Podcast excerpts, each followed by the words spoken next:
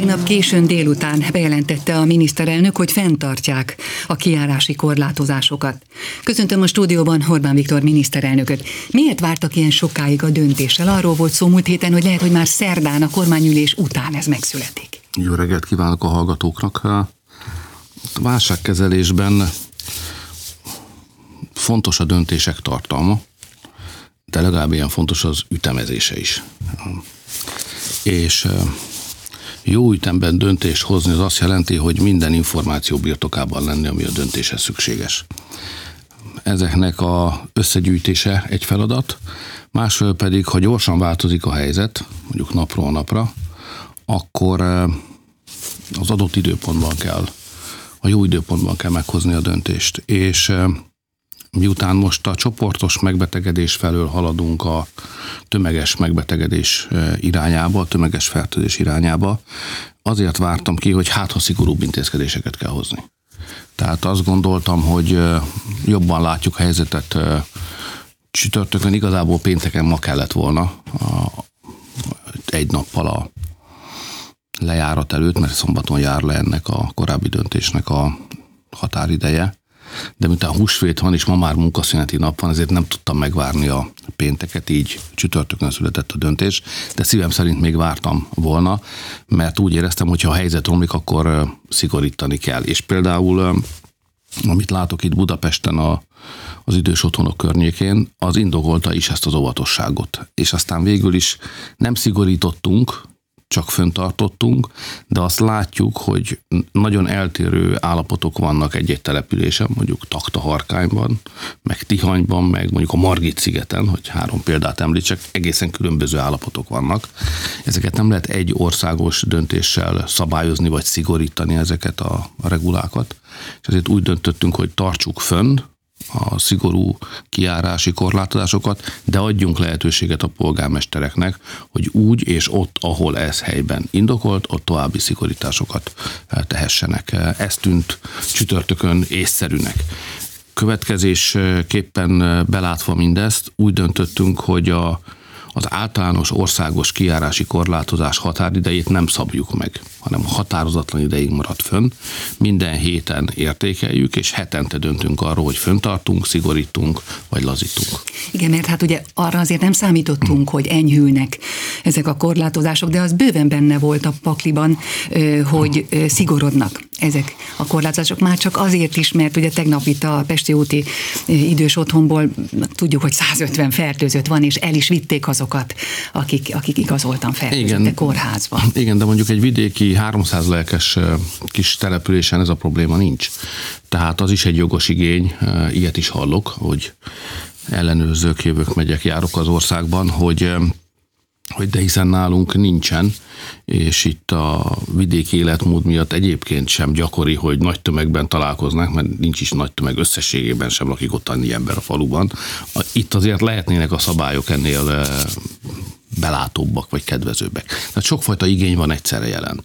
És azt gondolom, hogy azért legyen, én azon az állásponton vagyok, hogy legyen egy általános országos fegyelem, szigorúság, ha szabad így mondanom, bár ilyen örök lázadó diákként nem esik jól ilyen szavakat mondanom, de le, legyen ez, és helyben meg aztán hadd döntsenek arról, hogy akarnak-e szigorítani. Most, hogy lehet-e lazítani, vagy sem, nézze, az biztos, hogy a mostani helyzetben a legerősebb fegyverünk az továbbra is a fegyelem, vagy inkább úgy mondanám, hogy az önuralom. És ha tudunk egymástól, ahogy szok, most mondják, ez kontaktus szempontjából elegendő távolságot tartani, akkor ez a fegyver működik. Az idősek esetében pedig eh, különösképpen fontos, hogy ez működjön. De azt is látom, hogy más országok már, már kifele kandikálnak, mintha látnák a fényt az alagút végén. Én még nem látom itt Magyarországon, de eh, most abban a szerencsés helyzetben vagyunk, hogy van egy, egy nagyméretű laboratóriumunk. Ezt úgy hívják, hogy Ausztria.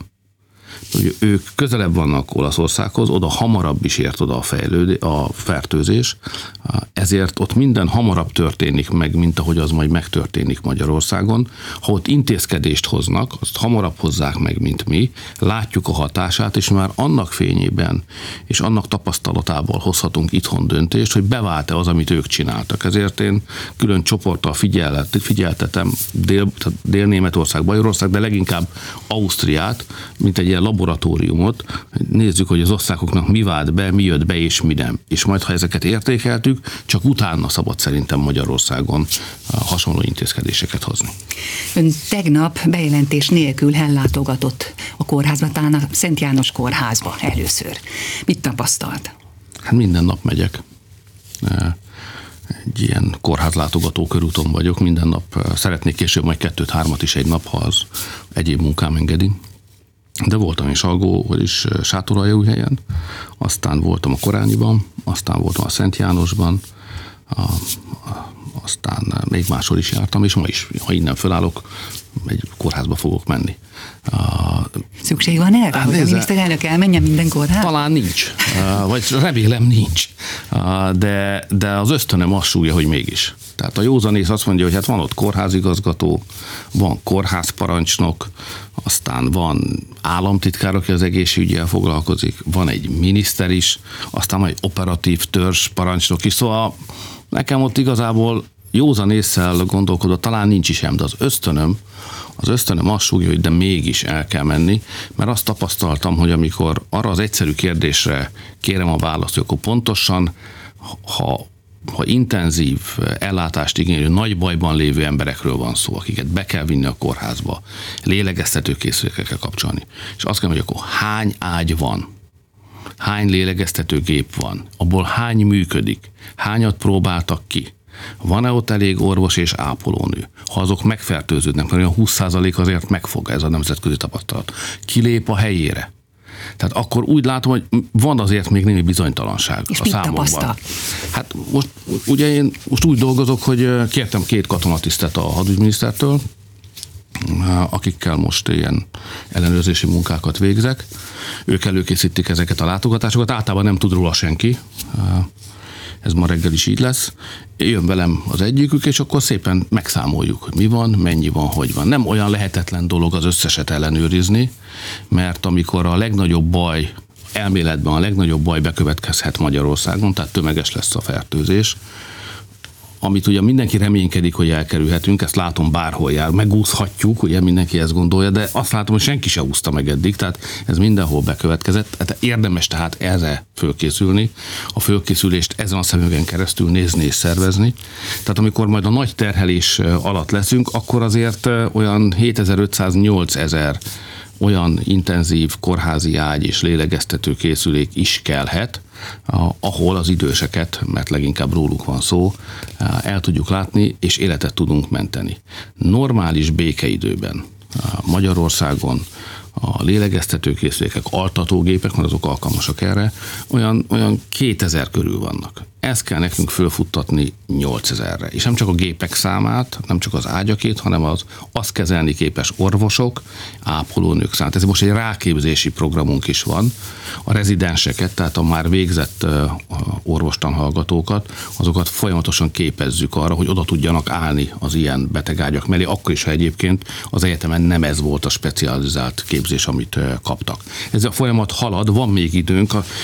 Én a védekezést annyiban tekintem sikeresnek eddig, hogy lassítottuk a járvány terjedését, és ezzel időt nyertünk. Tehát én nem úgy mérem a sikert, hogy megúszhatjuk azt, amit mások nem, hogy tömeges lett a fertőzés, hanem az, hogy milyen ütemben következik be ez a fertőzés, és az egészségügyi ellátórendszer fölkészülte. Az orvosaink, az ápolónőink és a és a készleteink föl vannak készítve arra, ami majd következik. Időt nyertünk, tehát jól védekeztünk, de a nagy megpróbáltatás, az igazi teszt, az előttünk van. Még egyszer mondom, én látom, beszélgetek az, országban nagyon sok emberrel, mindenki abban reménykedik, hogy hát, ha egyszer most a magyaroknak, egy orvos ezt is mondta, lehet szerencséjük, és megúszhatjuk, de, de ha mindenki belekerül valamibe, akkor abban reménykedni, hogy mi nem kerülünk bele, ugyan lehet, de készülni arra kell, hogy velünk is megtörténik az, ami mások, és akkor nem akarjuk, hogy spanyol vagy olasz, vagy nem tudom milyen állapotok legyenek a kórházainkban. Tehát ott rendezettséget, fegyelmezett, biztonságos, átgondolt működést szeretnénk látni, ahhoz pedig a kulcsa fölkészülés, mint a sportban. Hát ha jól akarsz teljesíteni a mérkőzésen, akkor az edzőtáborban is rendesen kell dolgozni. Most ebben az időszakban vagyunk, és ezt szeretném látni, amikor járom az országot, meg biztatni is szeretném az embereket. Most lehet, hogy nem mindenki örül a miniszterelnöknek, mert nem mindenki jobb oldalt hordja a szívét, ugye, politikai értelemben, de, de most mégiscsak bajban vagyunk, és ilyenkor szerintem bíznunk kell egymásban, meg támogatnunk kell egymást, meg motiválni, meg lelkesíteni is kell egymást, és hát ahogy ezt lehet, az ember igyekszik megtenni. Ön azt mondta, úgy fogalmazott, hogy ahhoz, hogy lassítani lehessen ezt a folyamatot, és eddig talán sikerült is ezt megtenni, ahhoz a fegyelmezettség és az önuralom nagyon fontos. De most ünnep van, húsvét van. Szóval az nagyon nehéz, hogy nem lehet elmenni, nem lehet elutazni a családtagokhoz, a rokonokhoz, nem lehet összejönni és beszélgetni. De hát a lélek szempontjából azért mégiscsak valami megoldást kell találni. Nagyon nehéz dolog ez, különösen az idősek esetében. Most ugye én még nem tartozom a élemedett korú állampolgárok körébe, tehát Matuzsálemnek nem mondanám magam, de azért már is úgy vagyok vele, hogy végül is miért is él az ember? Hát azért él az ember, hogy lássa a gyerekeit, meg találkozom a családjával, nem? Most már az én koromban, vagy nálam idősebbek nagyon nagy ambíciókat nem szoktak kitűzni az emberek, hogy mik akarnak még lenni az életben, hanem szeretnének boldogan és lehetőleg a, a gyermekeikkel derűs módon élni, minél többet találkozni, Persze úgy, hogy ne legyünk egymásnak terhére, de mégis valahogy ez az igazi öröm. Az unokák, a gyerekek. Most a húsvét ráadásul ennek egy kiemelt pontja, mert akkor aztán mindenki össze szokott jönni, akkor mindenkivel lehet találkozni. Az egy különleges öröm a magyar szokások világában. És ez most nincs. Erről le kell mondani. Én nem, nem tudok semmi biztatót mondani az embereknek azon kívül, hogy próbáljuk elfogadni, hogy ez a húsvét másmilyen lesz, mint amilyenek a húsvétjaink lenni szoktak gazdaságvédelmi akciótervről. Az ellenzék azt mondja, hogy kevés és későn jött, balliberális közgazdászok úgy fogalmaznak, hogy a magyar kormány félreérti ezt a helyzetet, hiszen nem ugyanaz a helyzet, mint 2008-ban volt.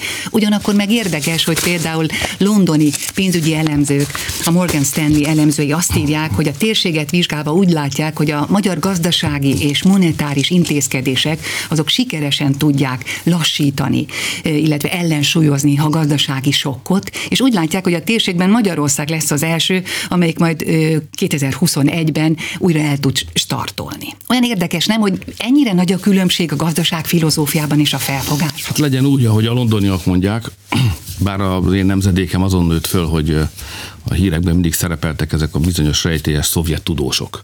És most a modern világban pedig ezek a rejtélyes londoni elemzők szerepelnek, úgyhogy az ember azért, az, azért gyan, gyan, gyanakszik, igen. De, de, de nézzük, először is van az ellenzék.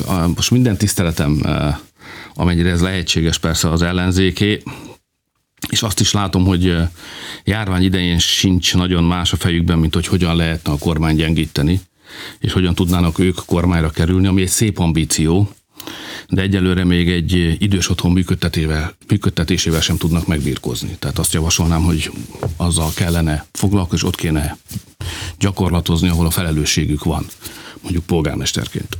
A, ami a válságkezelésnek a filozófiáját illeti, ugye ez már egy régi vita, hiszen az emberek Magyarországon 2010-ben is találkoztak ezzel ugye a baloldali előző gazdaságfilozófiák és válságkezelések azok, amikor ilyen baj történt, akkor mindig a megszorításokhoz nyúltak.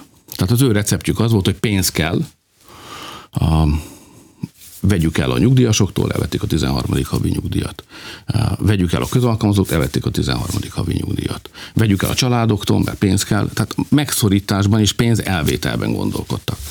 2010-ben, amikor mi kaptuk a felhatalmazást a válságkezelésre, mi az ellenkező irányba indultunk el. Nekünk egy másik logikánk volt. Mi nem el akartuk venni valakitől a pénzt, aztán segélyként odaadjuk valaki másnak, hanem azt mondtuk, hogy emberek, ha mindenkinek tudunk munkalehetőséget teremteni, és önök pedig hajlandóak dolgozni, akkor végén az egész gazdaság kikerül a válságos helyzetből. Tehát a mi gondolkodásunk középpontjában a munkahelyek és a munka állt.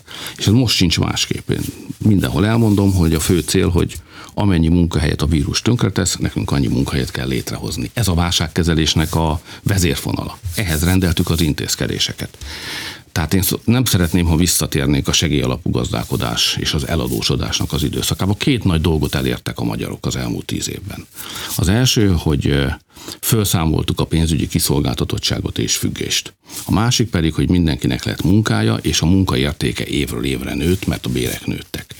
Ez volt a célunk, hogy egy ilyen országban éljünk saját lábon áll, pénzügyileg nem függ senkitől, a spekulások nem tudnak bennünket kihasználni, ugyanakkor önbecsülést adó munkánk van, és a munkánknak az értelme pedig napról napra kiteljesedik, erősödik és nő. Ez volt a célunk. Ezt a célt nem szabad feladni, akkor sem, ha éppen válságba került az európai gazdaság. Tehát úgy kell a rövid távú nehézségeken túllendülnünk, hogy közben az eredeti célunkat ne kelljen, ne kelljen feladnunk. Ez a filozófiai különbség a különböző közgazdászok és a kormány között, illetve az ellenzéki eh, gazdaságpolitikusok és a kormány gazdaságpolitikusai között. De én, én ragaszkodom ahhoz, hogy eh, azon az úton menjünk, eh, amire felhatalmaztak bennünket az emberek 2010 követően még néhány alkalommal. Tehát én úgy érzem, hogy annak a válságkezelési módszernek, amelyet követünk, egy nagy választásokon világosan kifejeződött támogatottsága van, fölhatalmazásunk van rá, ezt kell tennünk, ezen az útvonalon kell megtalálnunk a megoldásokat. Ez menni fog. Tehát van egy tervünk. Ez egy nagy terv. Talán a magyar gazdaság történetben ekkora még nem is volt. Sok száz intézkedést tartalmaz. Ezeket napról napra mutatjuk be. És én biztos vagyok abban, hogy ez a terv, azért is vagyok végül is a miniszterelnök, hogy higgyek abban, amit csinálok. Ez a terv működni fog. Ez meg fogja oldani a bajokat. Ez visszaadja a munkahelyeket. Ez a terv a magyar gazdaságot újra növekedési pályára fogja állítani. És néhány hónap múlva, remélem kellő szerénységgel, mert reményeim szerint lesz mire, azt mondhatom, hogy no látják, ez a terv működött. Most csak azt tudom mondani, hogy higgyék el, működni fog. A járványügyi alapba 55 milliárdot eh, kérnek a bankoktól, az önkormányzatoktól pedig 34 milliárdot. Érdekes módon a bankok eh, nem tiltakoztak, az önkormányzatok közül is inkább csak az ellenzéki vezetésű önkormányzatok mondták azt, hogy ellehetetleníti őket ez a kérés, bár elég érdekesen hangzik az, hogy azért 2011 és 14 között a magyar kormány 1300 milliárd forint adósságot vett át az önkormányzatoktól, tehát most ez a 34, amit kér, és nem magának kéri nyilván, hanem az országnak. Most a bankok esetében azért nem szabad túl sokat kérni a bankoktól, mert szükség lesz az ő munkájukra, akkor, amikor majd beindul a gazdaság, hogy hitelezzenek? Vagy ebben tud segíteni a nemzet, a jegybank? Régi történet ez a kriminológiában, hogy Alkaponit megkérdezték, hogy miért rabolta ki a bankot, és azt mondta, hogy azért, mert ott van a pénz. De szerintem ez a logika a gazdaságpolitikában nem célra vezető. Bár az ellenzék, meg, meg talán az emberek egy részét szereti azt gondolni, hogy korlátlanul van pénz, amit eh, onnan el lehet eh, vinni büntetlenül. A valóság az, hogy észnél kell lenni. Mert hogyha a bankok nem működnek, ha úgy terheljük meg őket, hogy működési zavaraik lesznek, akkor a gazdaságnak a pénzellátása sem fog működni. Az emberek megtakarítása, ami bent van a bankokba, elveszíti az értékét, sőt maga a megtakarítás is elveszhet, illetve a vállalkozások nem jutnak hitelhez, amiből fejlesztéseket hajthatnának végre, és munkát tudnának így adni, munkahelyeket hoznának létre, és munkát tudnának adni az embereket. Tehát a terhe, terhek kimérésével óvatosnak kell lenni. Tehát ez egy kormányzati tudomány, ha szabad azt így fogalmaznom, hogy meg kell találni azt a mértéket, amit még elbír egy adó alávont alany, mondjuk egy bank vagy, vagy egy multinacionális cég, azt még elbírja, de ugyanakkor amennyire az országnak szüksége van az adott rendkívüli helyzetben, azt azért vegyük is el. Ezért mindig jobb megegyezni egyébként, vagy tárgyalni, aztán utána meghozni a döntéseket. De nem járatlan út, ahol most poroszkálunk, mert 2010-ben is azt mondtuk, hogy emberek, hát itt egy nagy európai világgazdasági válság. Most is ez a helyzet. Hát mindenkinek kell ebből valamit vállalni. Hogyha csak az emberek vállalják a terheit, a bankok, a multicégek, az önkormányzatok, a pártok meg nem vállalják, akkor a végén megszorítások lesznek, és a levét adnak az egész helyzetnek az emberek isszák meg, és egyedül fogják viselni a válságkezelés terheit. De a bankok, a multicégek, a pártok, az önkormányzatok ugyanúgy részei az életnek, mint az állampolgárok. Hát mindenki vállaljon valamit. Nem tud mindenki ugyanannyit vállalni, mert különböző helyzetben vannak vagyunk, de valamit mindenki vállaljon. Ideértve az önkormányzatokat, a pártoknak is kell vállalni. Nem olyan nagyon nagy összeg egyébként, amit a pártámogatások megfelezéséből a járványügyi alapba be lehetett tenni, de én fontosnak érzem, hogy az ország politikai szervezetei is szervezzék át a gazdálkodásukat. Úgy, mint hogy az önkormányzatoknak is át kell szervezni a gazdálkodásokat, a kormányzatnak is át kell szerveznie. Azért a kormány is betett több mint 300 milliárd forintot ebbe az alapba. A bankoknak is változtatniuk kell, a multiknak is változtatni kell, tehát mindenki vállaljon valamit, és ha mindenki vállal valamit, azzal erősítjük is egymást, és a végén ennek a tervnek, amiről beszélek, meg lesznek a pénzügyi alapjai, és újra az fog történni, ami 2010 után történt. Mert ott is, amikor bevezettük a bankadót, meg a multiadót, ha emlékszik rá, akkor ott is óriási hangzavar és tiltakozás volt. Mi lett a végén? Két-három évvel később már arról beszéltünk, hogy megérte a multiknak is, meg a bankoknak is vállalni a közteherviselésben való részvételt, hiszen a gazdaság meglendült, föllendült, megindult. Most ugyanez lesz, csak nem kell éveket várni, mert az én optimista forgatókönyvem szerint a gazdaság az néhány hónapon belül visszatalál az egyenes ösvényre. Erről persze viták vannak.